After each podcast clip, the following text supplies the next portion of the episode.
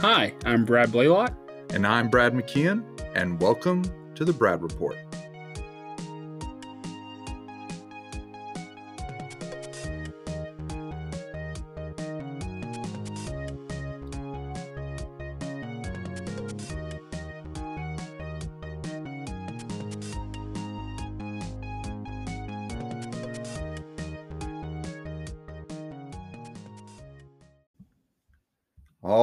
Right. It has been a while. We are back with a warning for spoilers. Uh, welcome to the Brad Report. You can find us on Apple, Breaker, Pocket Cast, Radio Public, Anchor, and Spotify, or whatever you're currently listening to. Uh, please rate and review us, five stars only. Make sure you subscribe so you can get our frequent episodes as well as our infrequent ones. Uh, you can follow us on Instagram and Twitter just type in the Brad Report and you'll find us. Uh, this episode, uh, obviously, if you've clicked it on, you see that the episode is titled Dune. We're going to be reviewing the new movie, not the book. Uh, we're going to be reviewing the new movie and just taking a dive into what I guess will now be known as Dune Part One. Mm-hmm. Um, Yeah. in the in uh, the future because part two was announced. Uh, this is just the first half of the adaptation of the book. Uh, but before we get into that, we're just going to dive into the summary. Paul Atreides, a brilliant and gifted young man born into a great destiny beyond his understanding, must travel to the most dangerous planet in the universe to ensure the future of his family and his people. As malevolent forces explode into conflict over the planet's exclusive supply of the most precious resource in existence, only those who can conquer their fear will survive. Very good. There it is. So, uh, do you want to kick us off with themes? Yeah. So I, I think the first theme that you kind of have to talk about with Dune is um, kind of human control of ecology, right? The Mm. fight with humans and their environment. Mm-hmm. All right. So Dune, Arrakis is a planet of, of desert, right? It's all desert, it's all sand. Absolutely. Things don't grow there. Uh, there's very little water. The water that is there is trapped underneath the surface. And so things don't really grow there. but Paul has a vision of, and so does Dr. Liet Kynes, of transforming Arrakis into this like beautiful, lush, green kind of wonderland. Yeah. And so you've got this kind of battle of well, the, the planet is a sand trap and a desert, but humans want to shape it into something else. hmm And so it's just kind of an interesting battle of man versus versus nature. Yeah, absolutely. I think the first theme that I have that stands out to me is the one of prophecy and destiny, Mm. because you very quickly find out that Paul's mother, Yeah. Jessica, has been kind of there's this figure that's been foretold, and they've been like the the Bene Gesserits have been crossing bloodlines to try and bring this Messiah-like figure forth Yeah, the Kwisatz Haderach. the Kwisatz Haderach. Yeah, super confusing um, word to say, but and she was told to not have sons, but she has a son Mhm. anyway, and they've been doing this, and then even Paul uh, has these visions himself of what the future is going to be, and sometimes it happens, and sometimes it doesn't, and him trying to bear up under the weight of what everyone's telling him to do and what he has to choose to do of is this is this foretold am i am i forced to do this Hmm. or do i have free will of choice um because the things he sees and things he learns sometimes it comes to fruition and sometimes very clearly at the end we realize that some of the things he's seeing will never come true Yeah. and it just really kind of plays with and toys with that idea because even as he's interacting with different people they're reciting prophecies about Yeah. him So as soon as the Fremen meet him, they call him the Lisan Lisan Al Gaib, right? yeah Which is their their their Messiah, essentially, the Mhm. one who's going to come and and free the the Fremen and rise up and transform Dune into this wonderful, beautiful place and whatnot. Yeah. And so they definitely think of him. Yeah, it's interesting. The whole thing with with Paul and determinism is interesting throughout throughout the books for sure. But I'm, try, I'm trying, sure, I'm trying books, to, trying yeah. to focus on this this movie Yeah. uh, particularly. yeah, so he in this movie he definitely know, he sees kind of his future unfolding, right? So there's the scene in the Yeah. desert. And he sees this one girl again and again and Yeah, yeah, again. Chani. Yeah. Um, so he sees her and he ends up meeting her, right? He doesn't have, have a choice in the matter, really. Um, Paul doesn't get to choose to be the Lisan Al Gaib or the Kwisatz Haderach. It's Yeah. just something that's thrust upon him. hmm Um, and this will be explored more in the next movie. But in the desert, when him and his his mom, Lady Jessica, are trapped together in this tent underground, which was really cool, by the way. I thought that was Super cool. Very Um, well done. Yeah, that was that was neat. But when they're in this tent underground, Paul has a freak out. He has a little panic attack because he can see the future of the path that he like one of the possible paths he could take Yeah. that involves this like Fremen worship of him slash kind of holy war. We calls it my holy war, Yeah. right? I, I see my holy war, and it's freaking him out. Yeah. But then at the very end of the movie, he kind of he comes to the realization that even though he's seen that path and doesn't like it, it's still his best option for getting out hmm because his mom wants to leave Arrakis. She wants uh, Stilgar, the Fremen leader of the Sietch. Yeah. She wants uh, Stilgar to kind of get them all for it. And Paul's like, no, we have to go to the Sietch because even though this isn't what I want, this is still the best path forward. And so he's trapped in this in this path, Yeah. regardless of if he wants it or not. Having the the clearness of mind to to separate himself from the situation and still see that okay, this may not be this holy war may not be what I want, but in terms of fulfilling his father's uh, dream and vision of the place, um, not a prophecy or vision, but like what he was trying to achieve, he said, "This is how we're going to do it." Yeah. Yeah. What I also think it's interesting. So you think of the quote from his dad when he said, um, "Oh, let me look it up. I had it. I have it somewhere." Talking about leadership, and he says, "A great man doesn't seek to lead; he's called to it." Mm, Right. that's a good And one. his father talked about how he didn't want to be the leader of House Atreides originally. Duke Leto didn't want to be the leader of House Atreides when Paul's grandfather passed. yeah. Um, but through his own way, I think is what he called it, through his own path, he ended up, um, you know, he ended up being the leader regardless, right? It just kind of happened to him. He fell into it eventually. hmm And so you kind of get the seeds of determinism like sown into this movie from the get go, he's like, hey, I didn't want to be the leader of the house either, but some things you don't get the choice in, Yeah. right? You don't choose to lead this. You're you're called to it. Yeah. And then he still has the the just the love and care for his son where Paul is saying, Well, what if I'm I'm still no good at it? Yeah. And he says, Well then I'll still love you because you're my son. Which is a really sweet moment. Hmm. It is sweet.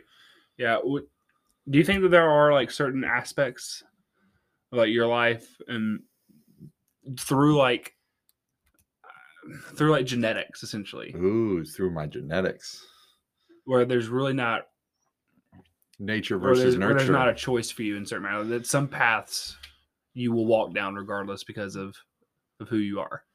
um, I mean, but there's so many things that shape who I am, right? Okay, so all of it like I don't know combined. Do you think that there's some paths that you have to walk down?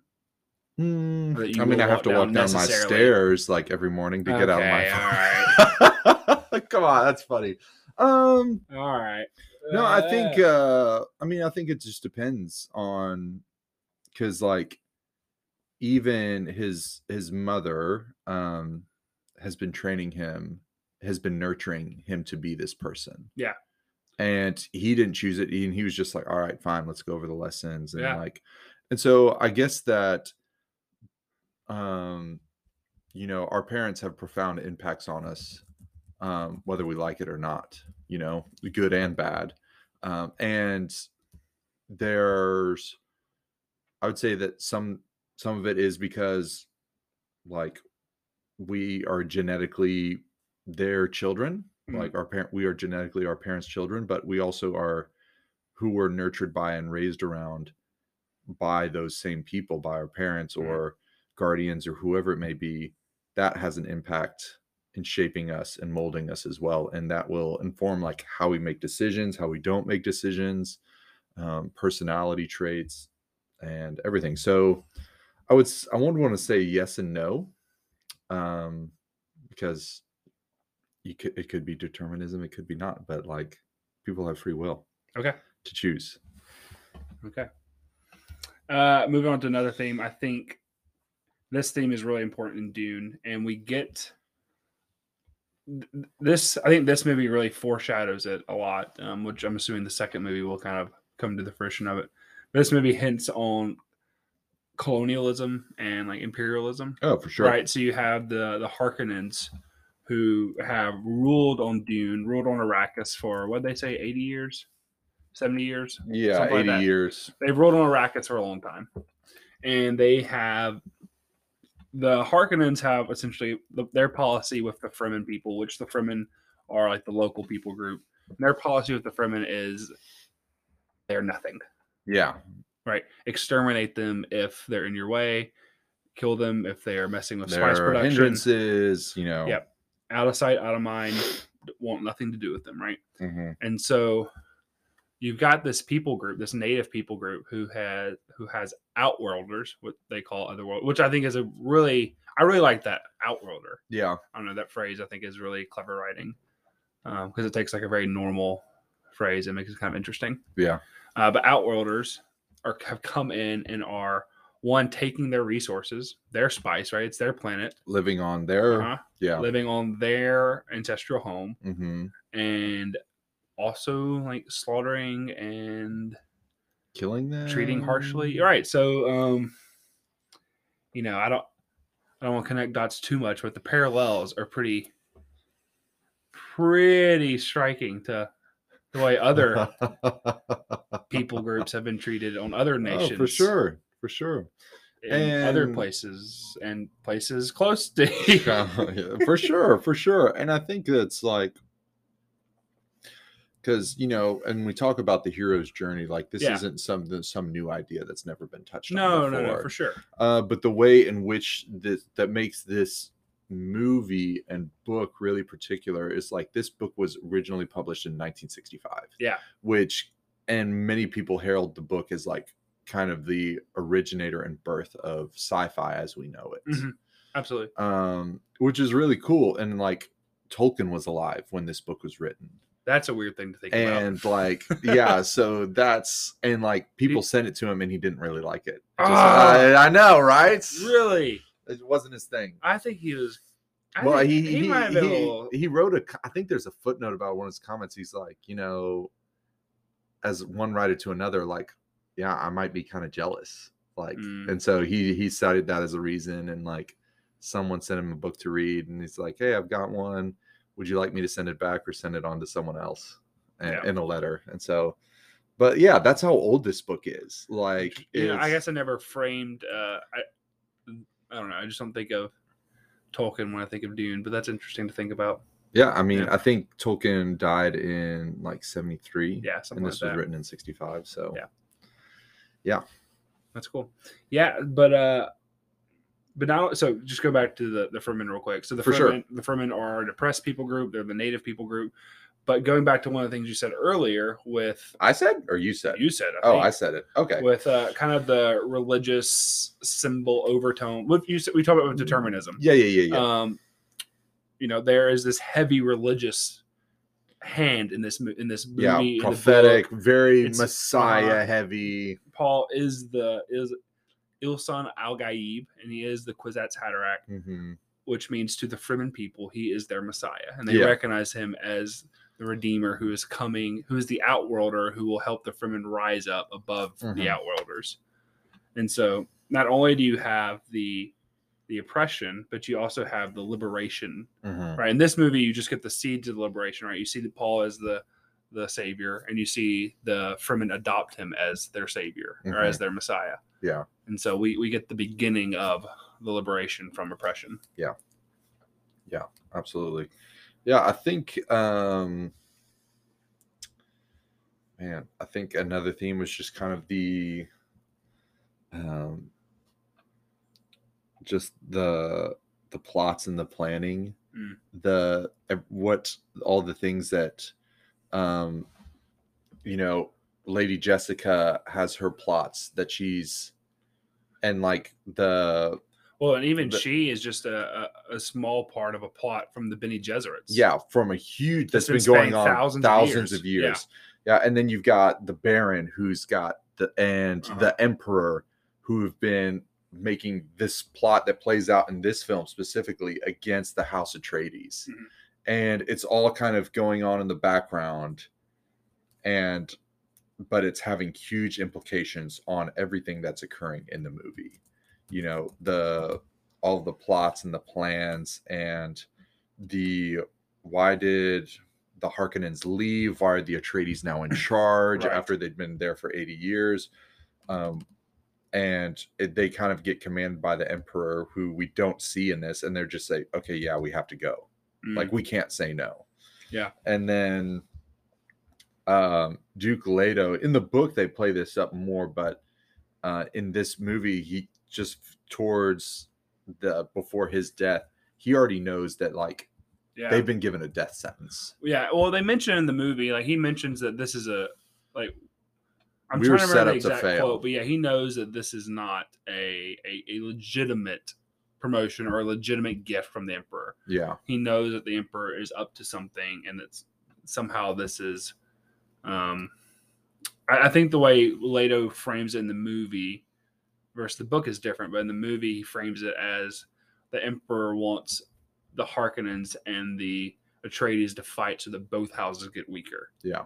Right. Whereas in the book, it seems like he knows not only is this like a move against him, but in the book, I think he knows he's marching to his death. yeah. Whereas in the movie, he seems like he just thinks that He's trying to be Uh, resilient. that they're going to just kind of lower the houses, and not necessarily full on extermination. Yeah, yeah, yeah. So uh, the the plots and Mhm. the the behind the scenes of like, um, there's a word for it that's involves spycraft, but I can't think of it right now. Espionage. Espionage. Yes, espionage. That's a good one.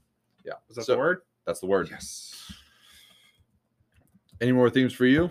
No, we kind of hit on them. The only other one I had was just kind of religious overtones or religious symbolism, but we ended up uh, with the prophecies and the, um, even like the like almost like seeing the Bene Gesserits. And I know in the, you know, they they kind of set this up right. It's not like an authentic. Um, well, in some ways it is authentic because it happened. Yeah. So whatever. But uh, you know, in some ways they are like prophets, right? They went out and foretold of the coming Messiah who eventually did come, Mhm. right? Um, and so you just have tons of religious overtones in this this movie. Yeah, absolutely.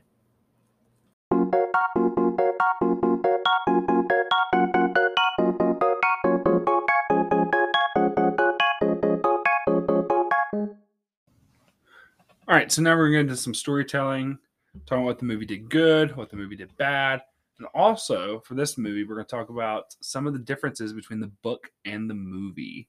So, Brad, you want to start us off with something you think this movie did well? Can I talk about how beautiful this movie looks? Oh yes, I mean, I think that's far and away like sci-fi lovers, movie lovers, just casual observer. If somebody walks into a room, Yeah. look and see the what's on the screen and say, "That is beautiful." yeah. Well, that's like Denny. That's like Denny's thing. Oh, it's yeah, whether you're watching Sicario, Arrival, Blade Runner, uh, 2049, Dune is just like another in a long line, a long line of like extremely beautiful films that he's has made. Mhm. yeah. So that's just far and away because there was an, another Dune movie adaptation of the book. Yeah. I think it was in the 80s. 84, I want 80 to say. 80s. Um, so and it's like it's bad. Yeah, like it's bad, but of course with you know development of technology, technology, CGI, graphics, yeah, yeah. everything, the cameras, you just look at this place and even though it's a desert, you just think, wow, this place is gorgeous. All right, is there a favorite uh like shot of yours that you when you think about this movie? Is there like one or two shots that like stand above as like, wow? I think when I think it's when Paul is having his vision when these they're trying to rescue the carrier from the sandworm, Mm. and you can see the flex. Gesundheit. You can see the flex of the spice in the air around him, Mm. and there's just a Yeah. close up on his face, and you can see something's happening to him. Mm, But at that point, you at, and other times you've been able to see what he's seeing, and at that point you can't see it, Mm. and there's just like the wind's blowing, the sand it's coming in, you know. Gurney's trying to get him out of there. They're trying to save the people, and like the sandworm is coming yeah. so but that shot in particular just looked gorgeous Yeah, that was a great one. Um, I'm trying to think the all the shots of the intergalactic travel were gorgeous. Like the one that had the uh almost I don't know even know what it's called. Like like it was almost like a big giant gate. spaceships yeah It was like a gate almost um, in Mhm. outer space, and the ships were, were passing through it. That was beautiful. Um, one shot that really stood out to me, uh, it wasn't beautiful, but it was kind of breathtaking in a way, is the first time we meet Baron Harkonnen and we see his, um, kind of back brace yeah, we see it lift him up. yeah So in, in the book, they explain, but Baron is. He's too he's too fat to walk. Um, he's so fat that he can't walk anymore. yeah but he has this series of harnesses that essentially make him lighter than he is so that he can move and walk and the book i always pictured this I, I read it's the like book a few pulley times. Yeah a pulley system and also something that just kind of like disperses his weight out so that he can walk not something that like lifts him and so that he floats like that. Like that i thought was really interesting take on it. And the first time we see uh, we, we i saw baron kind of float off the ground i was like oh wow. You know like that is so cool. Also with just the music that they had for his scenes Oh. is super intimidating yeah. and like it's almost like when he's activated like when he wants to move it's like okay you know you're in trouble. Yeah. Um so that was great. Um i'm trying to think of other other shots that i thought were beautiful. Um oh one i thought was really cool when paul was hiding from the hunter seeker and he was almost he was inside that like yeah that of- of little uh, kind of like light projector. That was a cool that was that looked really cool. um first time we see a sandworm up close you know when it comes out of the ground and uh, not the first time actually i take that back but when we see paul kind of stare the sandworm down that was cool. Yeah when they escape Yeah. to get on the rocks. Yeah. I mean just so many beautiful shots in this film. Yeah. Um you got i think even just when they were like flying in their little kind of like locust looking crafts yeah. uh flying around there and It's just yeah it looked great. Which- that's not what i pictured an ornithopter to look like yeah. Like in my head i just pictured a helicopter but yeah. I'm glad denny read it and not you know yeah not 'cause he's like, he's like let's make this look more spacey those look cool. Yeah it looks super cool. Um. I'll, so next thing, I oscar think, isaac's beard looks great. Uh, next thing I think this movie did really well was Hans Zimmer's score. ah yeah the music was amazing. I mean, it man, it was just you know it really matched the tone and matched the moods and made you feel things right. It not only matched it, it set the tone right. Mhm. I can just think of all the like. Anytime we had like real strong like Fremen religious overtones, and you got the the the, the music with kind of the the whispering chants in the background, and Mhm. just very good. yeah it was really good man hans zimmer what a guy Yeah, he's great. yeah He's great. He's the goat. Yeah. Yeah. Uh, I think another thing that this movie does well is in taking the source material, Mm. knowing that it's so vast, it's like we can't do this Yeah, justice do in one movie. Yeah. Oh, that, that's a good point. So breaking it up, one book into two movies, and the movies it's over two hours. Yeah, two hours I think thirty five minutes. yeah, so that. pretty long movie. yeah. but it takes its time in establishing itself hmm it's moving slow and it's not in a rush to to even like beat you over the head with all of these new sci-fi terms that you have to learn Right. and adapt to. It gives you time in the moment and in the scenes as they're happening to understand and figure out what's going on, what is the context, who are all these people. Because in the book, this is a book versus movie comparison. The first thing is you jump into Paul putting his hand, like the Bene Gesserit's there, and he's putting his hand in the box. And you're like, and they're throwing out all these names, and you're like, I don't know who any of these people are Yeah. you know and that was super confusing but they even took time before that scene which where is where the book starts to okay who is paul who is uh, duke leto who is his mother you know who is duncan idaho you know who Mhm. is uh, gurney and all these other Yeah. people Yeah, no, for sure, absolutely. Um, and uh, going along with that, another thing I think this did really well is I think it, I think it did as good of a job as you possibly can of honoring the source material and staying true to it for as much as you can. Right. Um, I mean, it was a two and a half hour movie, and they still cut stuff out because you have to. I, You have I to. get- yeah. So you, you know, not gonna penalize a, a movie for doing that, but even with cutting stuff out, they they did not deviate from the story.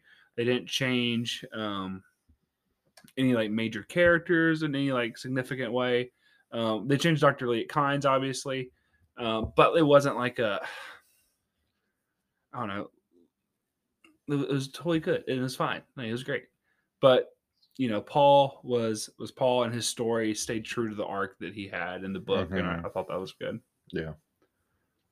You got anything else you want to mention in this story? um for the good um no i think i'm good Uh, i'm good on the good okay. I think another thing, the the I thought the fighting choreography was really good. that was well I- done When the fight scene, and it was only in a vision, so it wasn't you know quote unquote real fight. yeah But the vision fight of Paul Atreides in the Fremen battle suits oh yeah fighting the that was crazy Sardaukar, that fight scene Well- was so Well, even the fight, the practice fight with him and Gurney, Yeah, that was good. and then Duncan Idaho's Mhm. kind of hallway fights. yeah, Duncan's hallway fight was really good. That Yeah. was pretty cool. Um, Um, but I thought all the fight choreography was good. yeah, that was super solid. So, Duncan Idaho, oh, so sad. Read the second book, Brad. Yeah, I'm, I'll get there. Spoilers. No, all I said was read the second book, man. All right, I'll try and get there. Um, yeah, I think overall the actors that were, I'll say a few more things like for Okay. the good. The actor selection, the choices, Sure. the casting was great. Um, I do feel like Oscar Isaac gets killed in a lot of his movies. um, Sure. but even then, um, yeah, I think like Jason Momoa as Duncan Idaho was great. You know, Timothée Chalamet was great as Paul. Uh, I think Rebecca um, Ferguson Yeah, Rebecca Ferguson. as Lady, Lady Jessica, Zendaya as Chani, Yeah. even as Javier Bardem as Stilgar Yeah. and even like really some of the side characters like Dave Bautista, uh, David. Dastmalchian, you know, all those, uh, and then even the Baron, it's just like all those Oh. casting is so good. The Baron was awesome. Yeah. He was great. Um, let's talk about bad. Okay. What, what what do you think this movie did poorly? Um, whew, I think that's a good question because there's nothing that really jumps out at you that like, oh, this was done poorly. I think some of the for part of the challenges is, and this may be me nitpicking, so take it for what it's worth, is learning the world Mhm, is is can be difficult Sure. especially for a casual viewer that hasn't read the books like you or I have. So I go in, I've we both go into this movie knowing exactly what's going to happen. Yeah. And then just waiting to see it play out. So I think but in that that was kind of one of the things that was troubles with the book as well, but having yeah. But if you watch it and and it does have a slow pace, it makes sense. So Mhm. Yeah, no, that's fair. I, honestly, the only thing that I thought I was like, man, I didn't really love that was I, I, I like this actor, but I did not love Josh Brolin as, as Gurney Gurney. as Gurney Halleck. Hmm, And so the reason is so in, in the books, Gurney is very um so he is a, he's a war guy. He's a very he's very martial, right? Very Yeah. serious, which Josh Brolin is very good at that. Um, but the one the one thing about Gurney is he's serious, uh, except when he's not, right? Like he he's Yeah. serious with a heart of gold. Um, yeah. and every now and then in the book, he bursts out in song. He plays the lyre. He sings. He recites poetry, uh, and you kind of get a whimsical feel about him, right? A very a kind of whimsical feel in those moments. And and Josh Brolin, he did like they did have lines where he he was quoting poetry or he would recite verses during the movie, but it They just played him as very one dimensional. he was still very serious even when he was like reciting poetry, and it's like, oh, that that's not how I Yeah. pictured Gurney, or not even how I pictured him, just how he's depicted in the book. It felt like a shift in his his person.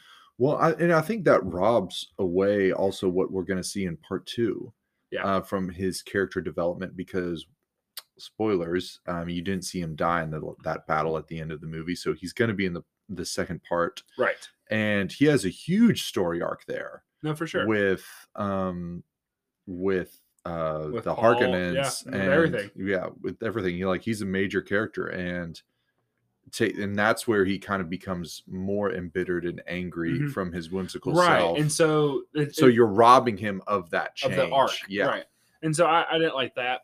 Um because you're right, we do see Gurney go from whimsical and serious to just serious, but I feel like this movie kind of started him there already. hmm So that but that's really the only thing yeah and he's a very he's an important character, but he's like I don't know, fourth most important character, give Yeah. or take. So yeah so it's okay. yeah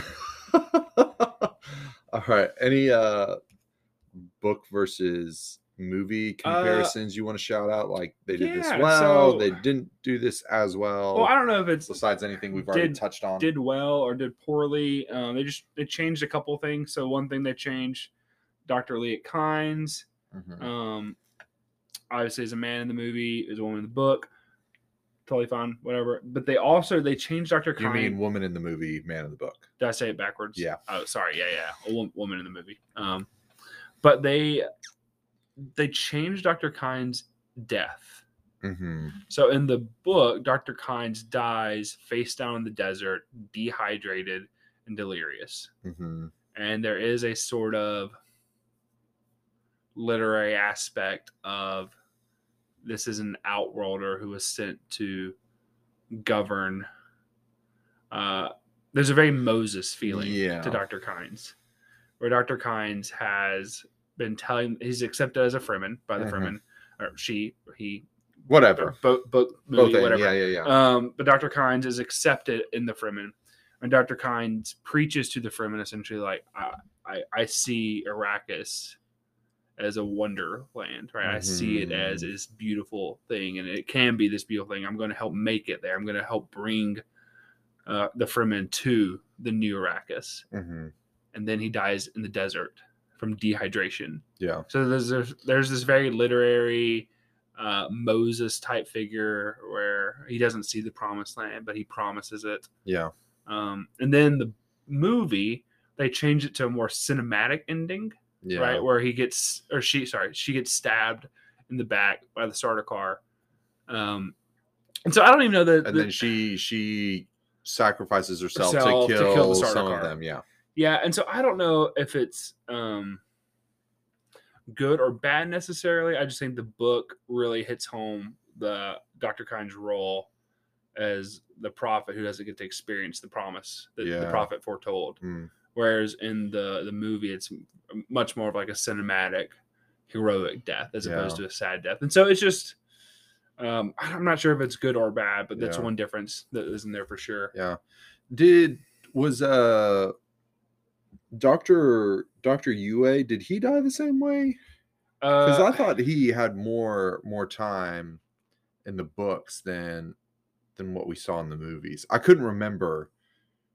So Yeah, that wasn't a big shift um, at all. From Okay. the, from the movie to the book.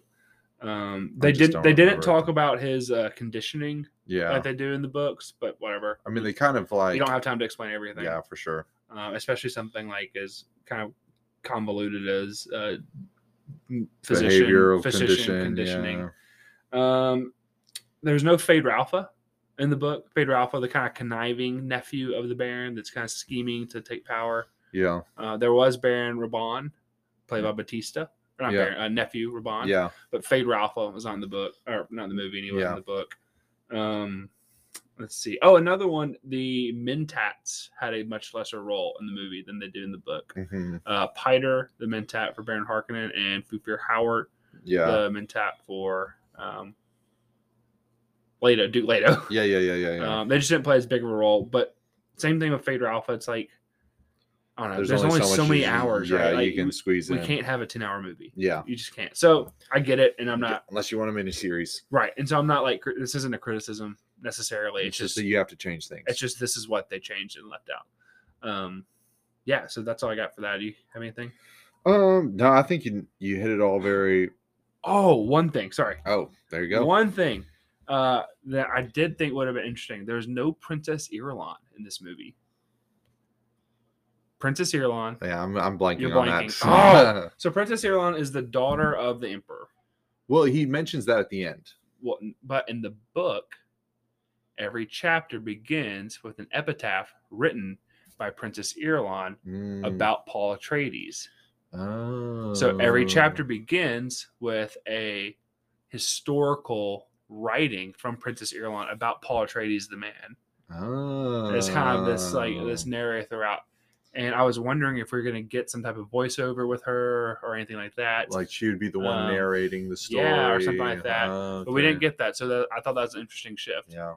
Um, I, I don't know. I haven't looked up why Denny took that out or decided not to do anything with that. But I did think it was a very interesting decision not to do that because in the book, it's, it's every chapter. It's Yeah. written by the Princess Irulan. You know, hmm so I don't know. Maybe we'll see something in the future. Well, she'll be in the second movie. E- either she's in the second movie or he changes a lot in the future. So Yeah. for sure. Um. Yeah, that's great.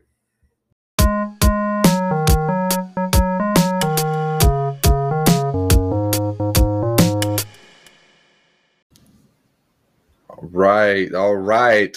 Getting back into scenes and quotes, or quotes and scenes, depending on how we normally do it. I'm pretty sure we switch it every single time. that's okay though. Uh, that is okay though. It's our podcast. We do what we want. Um, yeah. What scenes did you like first? Um, I really love the scene where the the Reverend Mother is testing Paul with the gom jabbar Mm, because that is a very interesting scene in the book, and I was just I was very excited to see how they did it in the movie. Um, and I thought it was well done. It was interesting, right? The the explanation that she's testing him to see if he's an animal, essentially, yeah. because he has so much power and his mind is so vast uh, with abilities that if he is someone who gives into impulses and is irrational, then uh, the Bene Gesserit would kill him because he wouldn't be he'd be too dangerous to be left alive. And so they're kind of testing him to see like, oh, are you going to think through how you use your abilities, or are you going to just be kind of shooting at the hip the whole time? Because Yeah. if you're shooting it from the hip, like you're too dangerous. We can't let you live. Yeah. Um, but I thought it was interesting. Um, just the, whole, the way the whole thing looked and the way, uh, even like the size of the needle, I thought was fun. Yeah. because it's in, just in my so mind, small. yeah, in my mind, I, I pictured it like bigger and, and you know whatever. But I, I thought it was really good. I thought it was a cool scene. Yeah. I loved um the scene where he's uh he and Jessica are escaping Mhm. and he's trying to fly through the storm to like cover them yeah, and he has this vision of this guy that he's a Fremen that he sees later Yeah. and fights and he's telling him hey you just got to let go and even kills. You know, Yeah. and so yeah that's one of the things that um and he has a vision because he see this guy and he had a vision of him he's like his one of his instincts is like i'm going to be friends with this person he's going to teach me a lot and then he also has another vision of him getting killed by that guy Yep. and the thing is, is like both of those visions he had, both of them end up not being true. Yeah. So they don't explain it because I mean, you know, It's a, it's a movie, right. He explain everything, but the way his premonition works in the books, um, melange or the spice grants people access to premonition. Yeah, they the say vision. that they mention Um, it's like yeah, yeah, one yeah, line in uh-huh. the movie. Yeah, and they they mention that helps the navigators and all that. Yeah. Mhm. but for certain people the way how much it affects you or the kind of vastness of the abilities it gives you is determined on essentially like the power of your mind Yeah, and so with paul's mind being so so vast right him being the actual super smart, the. Kwisatz Haderach, Yeah, um, Melange gives him essentially he can, and then he'll get more and more abilities as this goes on. But like, um, at, at- a certain point, he eventually gains the ability to see all possible futures depending on what path you take. hmm Right, so whatever decision anyone makes, eventually Paul will be so powerful he can see, oh, you took, you decided to do that. That means this, this, this, this, this, this, happening. this. Yeah, um, and so what he's seeing now is the beginning of that, like, oh, I'm seeing the multiple ways this can play out. It could play out where he's my friend. It could play out where he kills me, or uh-huh. it could play out where I kill him. These Yeah. are the ways that it could happen. yeah, So that's a super. That's a really cool.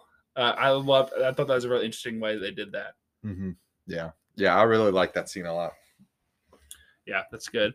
Um, let's see, Gom Jabbar, we had that. I I thought that the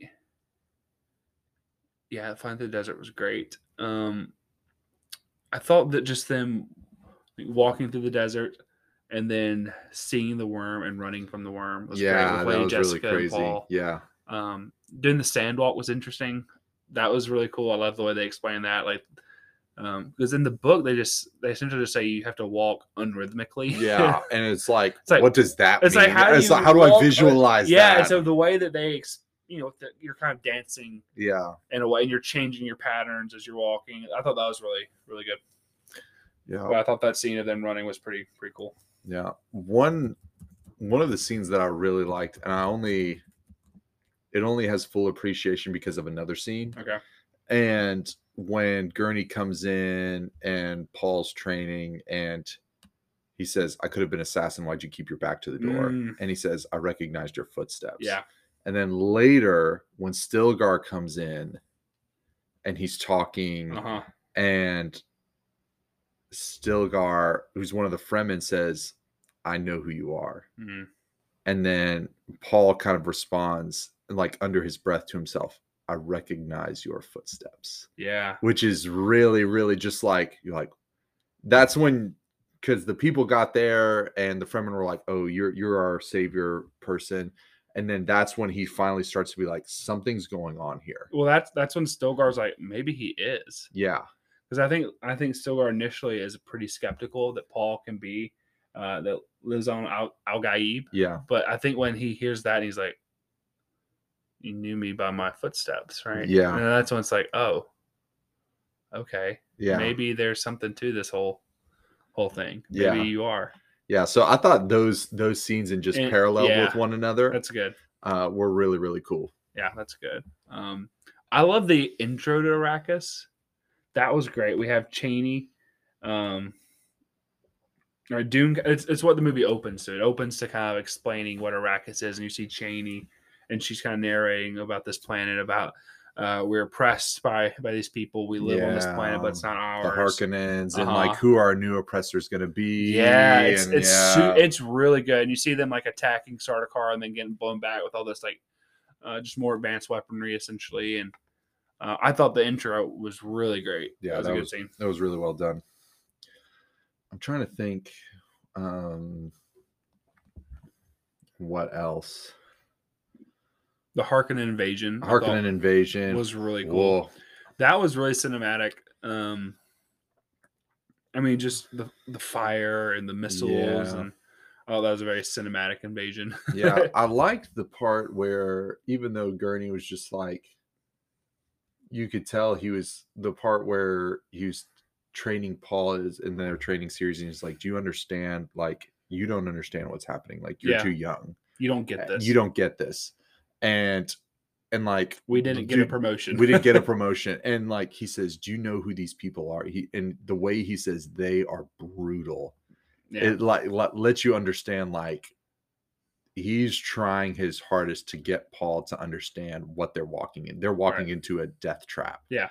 and he still doesn't get it at that point Yeah. No, that's that was really good as well. Um I thought that the the Baron, the whole the trap that the Baron set. Um so eh, I'm trying to think of how to so from the moment that Thufir um Thufir Hawat like puts a tooth or shows uh Duke Leto the tooth yeah from the moment that to the moment that um, Duke Leto bites and releases the gas. yeah All that was great. yeah So Oscar Isaac in the chair, leaning uh, back leaning back, like, drugged out drugged, fully like declothed. Um, yeah right? I mean, you don't see anything, but like it, it's just like a symbol of like he's lost everything, right? yeah Uh, you can see that like in the symbolism of him being declothed, he has also been dethroned. yeah Um, and he's like he is about to be killed yeah, it's over. Uh, And the Baron is feasting and eating, and all of his attendants are around him, and Mhm. the Baron has won. And the Baron glides up in front of him, and the Baron puts on his his shield, and then yeah, the gas goes everywhere. That was awesome. All that was so well done, hmm so good. hmm Um, that was a great scene. that was awesome yeah the uh do you have any more scenes i mean i'm sure Um, i could keep going on if i wanted to Yeah, there's stuff definitely mentions like Duncan fighting the hallway. That was his his last stand was really good. yeah Um, the i like the one where the the hunter seeker comes in Yeah, that was cool. and paul paul like hears it and yeah. yeah the way he snatches out of there before it hits um Mapes. yeah The when Paul and Jessica like actually join the Fremen and they're walking with them, the ending Yeah. like because when they're walking with the Fremen out after Paul and Paul has come into his own at this point. He's he's assertive. He says, "No, we're not leaving. We're staying with the like we're going to the Sietch." hmm Um, because at that point you're just like, I need the second. I need part two now. yeah like yeah, yeah. I will stay in this theater. I don't care. Like, right now just give me the next. what's coming out next year Give me the next three hours of my life because I want it. yeah You know, like I, I, I want it. Um, so that was awesome. Um, I mentioned the Paul's like premonition fight where he sees himself fighting the Sardaukar. That was well he keeps having the scene. vision of the the knife over and over and over Yeah, yeah, the he's Chris like knife. Yeah. yeah, he's like why is this important someone's got a knife someone's gonna kill me someone's gonna give it to me as a gift. if and- give it to me as a gift and like and it was Chani. Yep. Um, one scene that I thought was was kind of cool was the Sardaukar rally, where the Sardaukar doing their like war ritual. yeah that was weird That was I, I thought it was kind of cool. It was, Yeah. it definitely made you go, oh, these people are uh, these people are not messing around this is serious. yeah, so I don't I don't know that I have any other scenes that stick out other than like the whole movie. yeah yeah i think once again the the Leto and Paul scene at the beginning is like Where they're talking where about they're talking about know, destiny and leadership and they're sitting or they're standing amongst the graves of all the other Yeah. great men of House Atreides. Well, I think another thing, and we didn't even touch on this before, is like how they keep going back to the the matador and the bull and the Mm. bull that's hanging over the doorway. yeah, And like he Paul references is like, come on, grandfather used to fight bulls, and he's like, look how that worked out for him. And so like the the Harkonnens are the bulls, yeah. Duke and Leto the is, Atreides is, the bullfighter. Duke Leto is still a bullfighter, yeah, like his father, because he couldn't refuse the appointment, yeah, and so even he, so even he is still a bullfighter, like his father was, yeah, and it and it killed him. because he couldn't escape his fate. So That's yeah, good. That's good. yeah, I just thought of that, and I was like, man, this is because they keep cutting to it, the head Yeah. of the bull again and again and again. Yeah. throughout the movie, and yeah, it was really good. That's a great point. All right, let's do some quotes. My my favorite quote um, from the book. Oh, I know what it's gonna be. I'm so glad they put it in the movie. Fear is the mind killer. Fear is the little death that brings obliteration. Fear is the mind killer. Fear is the little death that brings obliteration. I will face my fear and I will p- permit it to pass over and through me. Lady Jessica. Yeah. So good. Yeah, that was great. Uh, one of the things that I liked about the movie is you, because Duncan Idaho is a great character, but you Mm. are immediately endeared to him when he he like first like grabs Paul, yeah, absolutely. gives him a hug, and Paul's even telling him, "It's like I saw you die," Mm. and you can see his face kind of like he's kind of like frowning. He's like, "Uh, like should I be taking this seriously or like not?" And then he says, "Dreams make good stories, but everything important happens when we're awake." Mm. That's a good one. It's a really good one. So this is one we mentioned a few times, but we felt we have to just say it. A great man doesn't seek to lead; he's called to it. Yeah, It's just a good quote. yeah, that is good. Yeah, even the, the another I think iconic one after "Fear is the Mind Killer," as the you know is the test. The test is simple: remove your hand from the box and you die. What's in the box? Pain. Yeah, that's really good. Mm. Uh, so this is good between speaking of that scene between the Reverend, Reverend Mother and Paul. She says, "What do you see? What did you see? Sorry, a girl on Arrakis. Have you dreamt of her before? Many times. Do you often dream things that happen just as you dream dreamt them? Not exactly. Not exactly. Yeah. Which is a good foreshadowing of the the fact that Paul sees not just the future but many futures. Yeah.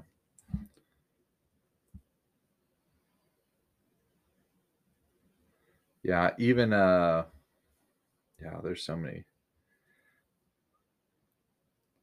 I can't oh, there's here's a quote. I don't even remember where this is, but Duke Leto Atreides says, Here I am, here I remain. That's a good one. Uh, Baron Harkonnen.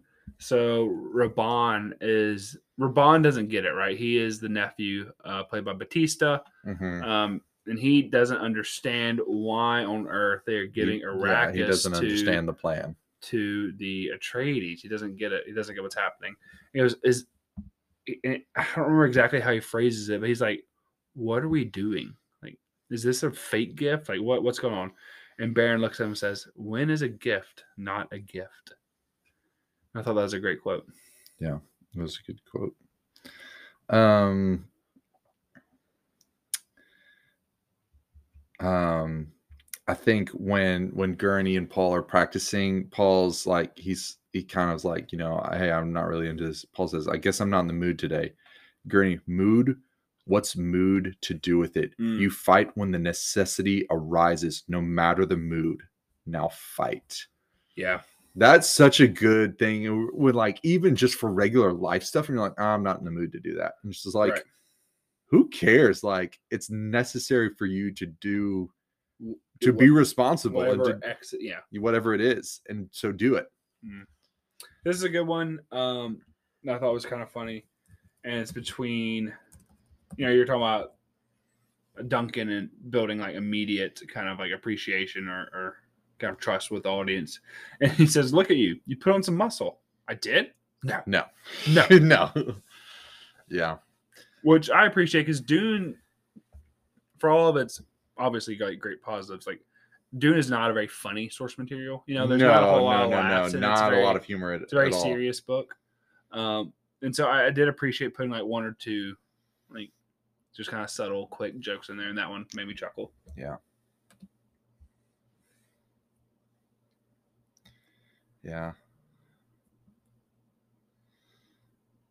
Let's see. I think um Oh man, they're so good. all right so here's another quote Okay, you go for it. that uh kind of calls back to the one that you like with gurney so much paul says i have you and gurney replies hi but look down my lord you'd have joined me in death i see you found the mood Yeah, I see you found the mood. Yeah, there's a lot of good ones. Uh, I think that's. Uh, I think uh, here's another funner one. Uh, when they it's either they arrive on Arrakis or they're getting ready to leave, and Gurney's just being serious, and he and Duke Leto says, "Smile, Gurney," and he's like, "I am smiling." That's a good one. Um, we mentioned this or parts of this briefly, but Paul says, "Why are you doing this?" Talking about the gom jabbar to Mhm. the uh, Reverend Mother, and she says, "An animal caught in a trap will gnaw off its own leg to escape. What will you do?" yeah, what will you do?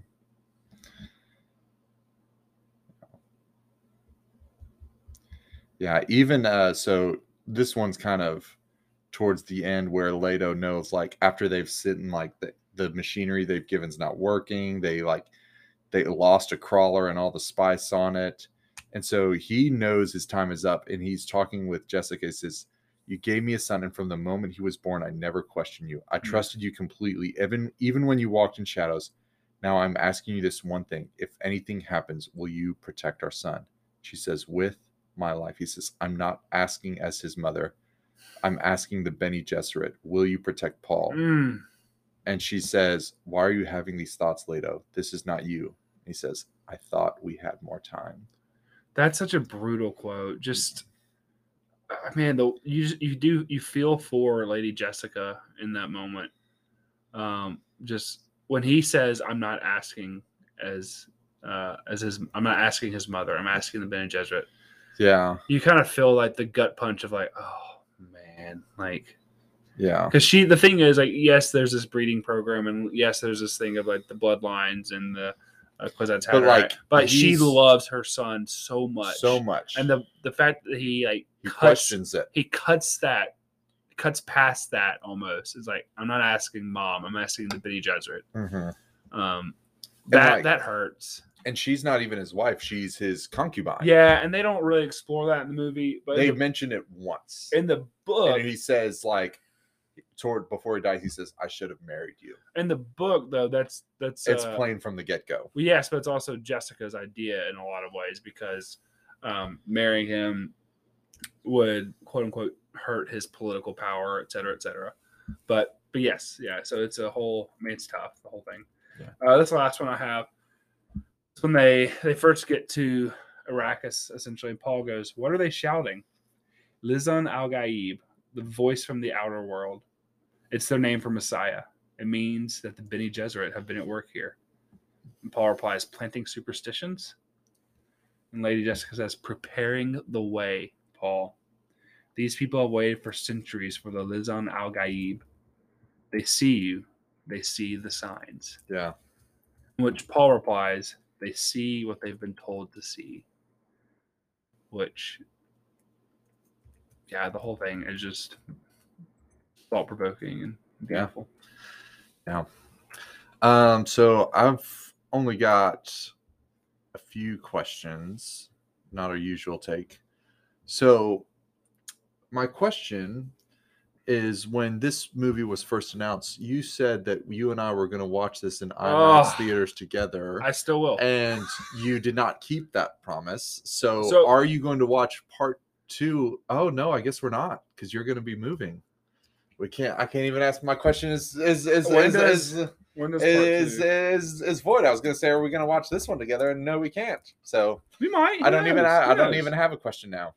Uh, when does part two come out? I think since we both read the book, we both kind of know what's coming, and so I'm not even going to ask like what's coming in the sequel or Oh, like, what you're looking forward No, to. but- Dune two comes out in two years. It's 2023. Oh, 2023. Maybe we'll see. Who knows? We might just plan. I might plan a trip around it. Yeah, maybe so. I'll plan a trip around Dune. Um, yeah, but we won't spoil anything for people that have just um have just watched the movie and haven't read the book. We won't sp- spoil the plot, plot lines or anything uh, for coming Yeah. up. So I, I don't have any questions um, unless you have some questions for me. No, let's do uh, grades and final, final Yeah. thoughts. You want to go first? Yeah, I give it an A plus. I mean, this movie is just super well done. Mhm. Uh, the pacing, the imagery, the acting, the execution, everything was just spot on. Um, I don't think this is. Some people have said this is going to be the Star Wars of our generation. I don't think that. I think it's going to be a good trilogy. yeah, I think it. I think it's, It's going to uh, be condensed to that. at the at the sake of sounding pretentious. I think this movie is too well made and too like too much of like a well crafted film to be as popular as a Star Wars. Yeah, for sure. You know, it's just it's There's not too much cinematic. it's not a mass appeal thing like Star Wars in the same way that Star Wars is. Yeah. Um, I'll give it an A plus as well. Uh, this is, I mean, I have not sat down and like ranked this recently or like thought this through, but like, I- I mean, there's no way that wasn't one of my ten favorite like theater experiences. Mhm. Um, watching this on the big screen, that definitely one of my ten favorite like theater experiences ever. Yeah. And I'm probably gonna rewatch this movie at some point over the next week, week and a half. Um, and I probably need to before I like go back and like look at my list of ten favorite movies and see where. But like, it'll be It'll be up there. it'll be in there. Someone's getting bumped off the top ten. yeah, at some point though, like I feel like by the end of his trilogy, um, some point I'm just gonna have to count them as one movie Yeah. and be like, the Dune trilogy. because otherwise I'll, I feel like if the, if the other two are going to be as good as this one, I'm just going to end up having three Dune movies in my top ten movie list ever. Yeah. So, but all that to say, A plus, super great movie. Go see it.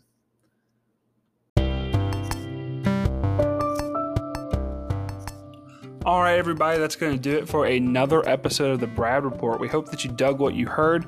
We hope that you will like, subscribe, give us a five star rating, follow us on social media, and until next time, love you 3000.